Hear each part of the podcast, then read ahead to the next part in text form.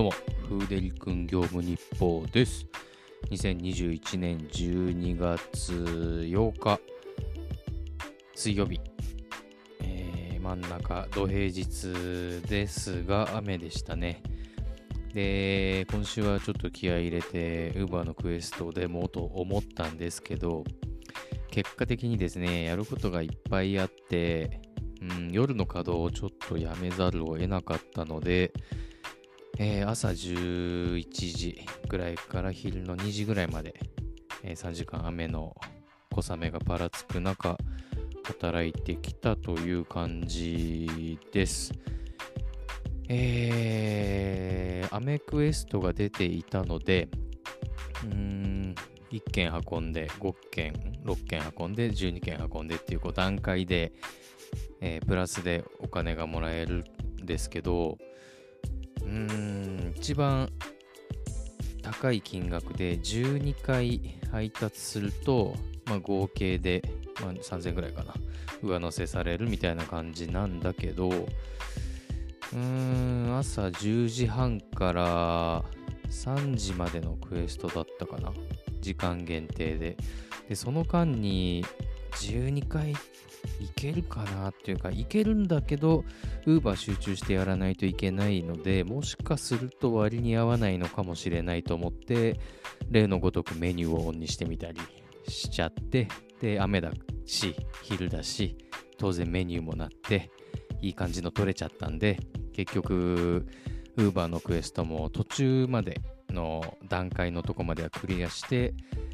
あとはメニューをちょろっとやって、だいたい、えー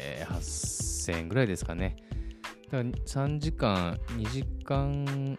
3時間で8000円ぐらいだから、まあ、2000円は超えてますよね。うん、そういった意味では、まあ、これを断続的に続けていけば、まあ、当然いいんだろうけど、うん、なかなか予定があるとそうもいかずという感じで、今週のクエストはもう諦めようかななんてちょっと弱音を吐きつつ明日もちょっと用事がいろいろあるのでまあそういう時もあっていいのではないでしょうかということで今日はですねちょっとあのせっかくこうやって音声をしたためているので全く関係ないんですけどちょっとすごく注目していた話をちょこっとしようかなと思うんですけど今日はあの ZOZO の前澤さんが前澤社長が宇宙へと旅立ったその日なんですよね。いやーこれ本当に仕事なんかしてる場合じゃないなと思ってですね。宇宙ってあのー皆さん好きですかね？宇宙昔からやっぱり憧れがあってあのできれば将来的に行ける時代が来ればいいなとかとまあどんな形でもいいからなんか宇宙を感じられる未来になればいいなとかずっと頭の片隅には思ってはいたもののやっぱりまだ特別な人の、うん、要は宇宙飛行士をちゃんと志してる昔から訓練を受けてきたり学業頑張ってきた人たちだけのものかなと思ってるさなかでやっぱり今日の、えー民間人が宇宙に行く今までもあの外国で民間人が行ったっていうことはあったと思うんですけどあの日本人が行くっていうことももちろんあのそこまでなんでしょうね。ゆかりがなかった人というかまあもちろん本人は昔から夢を描いたのかもしれないですけどやっぱりそれ以外の面で超有名な人なんで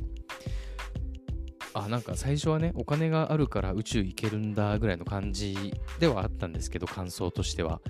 それでもやっぱり情熱がなせる技というか本当に夢を叶えたすごい人だなっていうのをちょっと今日、宇宙ロケットのね発射の中継を見ながらあの感動してましたね。ね本当に人類人類の歴史の一歩と言っても過言ではないですよね、今日は。あまりニュースとかではド派手にやってなかったと思うんですけど、うん、民間で宇宙に民間人が宇宙に行くって言っても何らかのその大規模なプロジェクトだとかそのね国が関わるようなプロジェクトの傍らでみたいなことだったんじゃないかなと勝手に想像はしてるんですけど今までの事例が。でも本当にあのー今はねお金持ってる人じゃないとかなわないとは思うんですけど今後普通の一般の人が宇宙に旅立つために何をしなきゃいけないかとかそういうことを全部見せてくれてでいずれそういう訓練とかもしないでいいようになるとかね、まあ、そういうところまだまだ先の話だとは思うんですけどあのちょっとね言葉足らずで、うん、説明がうまくできないのが悲しいですけど本当に今日は歴史の第一歩だと思ってるぐらいすごいことが起きたんだなと思ってますね。本当に羨ましいと言えばいいのか、うん、なんかただ嫉妬するとかじゃなくて本当にすごいですね。なんかもう人として、うん、とんでもない偉業を成し遂げてる最中なんだなっていう。で、今度は、あのー今回はね、その何、1週間か2週間、あの宇宙ステーションに滞在して帰ってきて、今度は月を周遊するみたいな。で、それ、月に行くのはもう民間人で初ということなんで、もう本当に夢しかない話ですよね。うん、大好きです。それで、そういうことをね、やっぱり考えちゃうと、もうなんか、デリバリーでね、1万稼ごうが2万稼ごうがとかもう結構どうでもよくなっちゃうんですよね。うん、何にも悩む必要がないというか、人生において何に悩む必要もないし、うん、やろうと思えば何でもできるしっていう、うん、なんかそういういいきっかけがもっともっとね、多くの人にあの伝わってもいいんじゃないかなとは思ったんですけど、思ってたよりは地味な報道だったりもしたのかなと、まあ、これからもっと白熱するとは思うんですけどね、本当に感動の日でした。忘れないです。2021年、えー12月8日、うん、これ本当に、うん、歴史の教科書に載ってもいいんじゃないかなと思いますね、未来的にね。まあ、なんのこっちゃの話をしてしまいましたが、えー今日は結局3時間ぐらいしか働いておりません。